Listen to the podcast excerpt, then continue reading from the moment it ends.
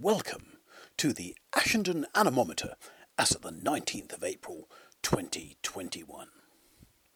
Are you sitting comfortably? Throw open another window and let's enjoy the spring sunshine. Just before noon on the 26th, a short gust of 47.8 miles per hour blew in from the south southwest. The also rans hardly crept over 30 miles per hour for the whole of this past month. About the only thing rolling about in these modest breezes has been tumbleweed sized balls of hector fluff, freshly liberated on an almost daily basis by use of his favourite Furminator brush. Love it? No, more like he's addicted. He drools when being defluffed like there's no tomorrow. Uh, do see the online picture. Uh, I, I've tried to edit out the excess drool, so you'll be all right. It's not so much of a Beaufort telltale, more of a spring has sprung confirmation. His staff don't get paid any more for this, by the way. You at British Gas aren't the only ones. The epic Storm Glass has maintained its penchant for salubrity, copying early morning mists with its carpet of crystals and translucent turps, traducing clear skies. Go on, look it up, I did. The rain gauge has been struggling to report much at all, managing to detect 7.1 millimetres or thereabouts 0.0000044 miles. This means the AA's outreach team crossed what were unfathomable quagmires, i.e., the Westcott to Waddesdon pathway, now with impunity. Roll on summer, I say. Air quality remains good in Oxford and Milton Keynes. Aylesbury and New York both vying for around a 30 AQI index. That's better than my lounge with the wood burner doors open. Let's sum up this month. Maximum gust 47.8 miles per hour. Little hair raising there. Beaufort 4. That's tumble fur territory. Much hair raising there. Stormglass Mimicry mirrors mists. Mostly. Air quality, good, but traffic is returning. Watch or smell this space as is your bent. Alliterations rising steadily as lockdown eases. Hectorization, fermination, fermination, fermination, drool, drool, drool.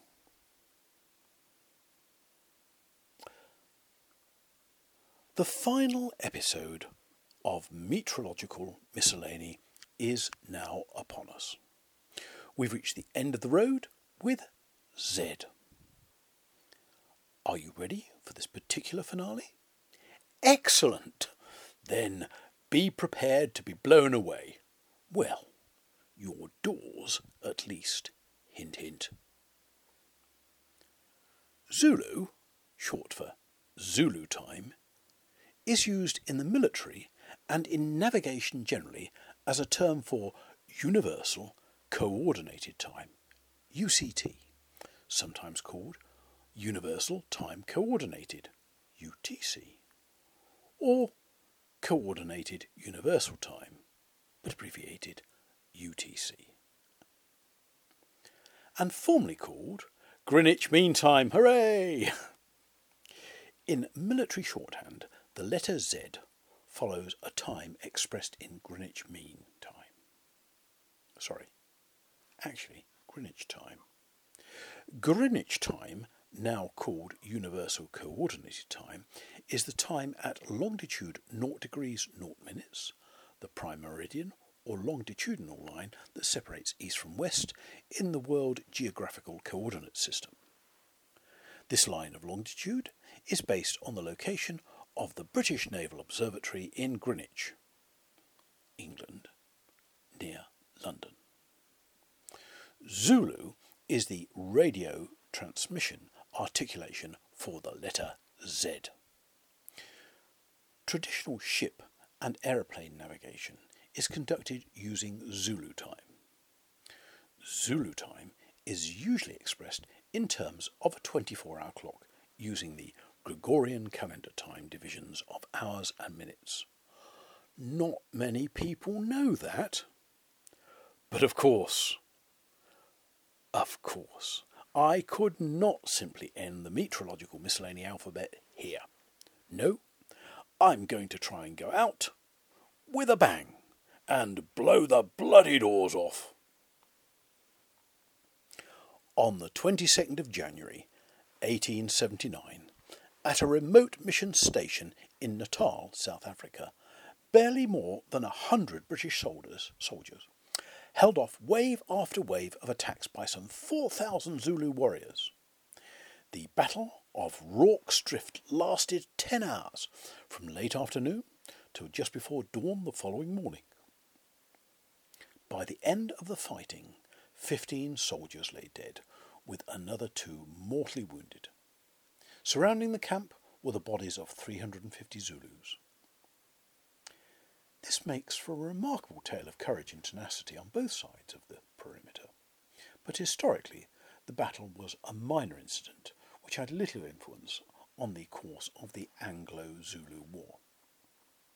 And it might have remained a footnote in history or an anecdote told at regimental dinners had it not been for a film which dramatised the story and has kept it in the public mind ever since. Premiered 85 years to the day after the event it commemorates, on its initial release in 1964, Zulu was one of the biggest box office hits of all time in the home market. For the next 12 years, it remained in constant cinema circulation before making its first appearance on television. It has been a bank holiday television perennial. The main filming location was in the spectacular Drakensberg Mountains in the Royal Natal National Park, a popular tourist spot distant from any large township. But a number of incidents brought home the realities of the oppressive South African regime at that time.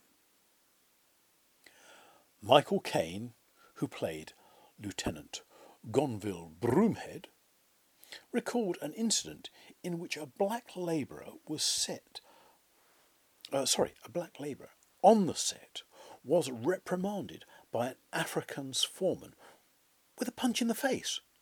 Stanley Baker, the film's leading actor, sacked the foreman on the spot and made it clear that such behaviour would not be tolerated. Caine swore never to make another film in South Africa while apartheid was in force, and he kept his word. Well, that's nearly all from me. If you have any ideas for a future series, by all means get in touch. The Richard Phillips at hotmail.com will find me. Oh, and I just knew I'd be hearing from you. No, I will not be reporting on any of that debacle, especially since our trouncing by India. Absolutely not. Football, you say? Just two words for you, and you can crawl away in shame. Super League. There, I've said it. No sport here. This is a respectable piece. Now, I'm preparing for an outdoor shandy down the hundred. That's all from me, Richard Phillips, 158 metres above sea level, until next time when we begin a new chapter, hopefully in many ways. Bye.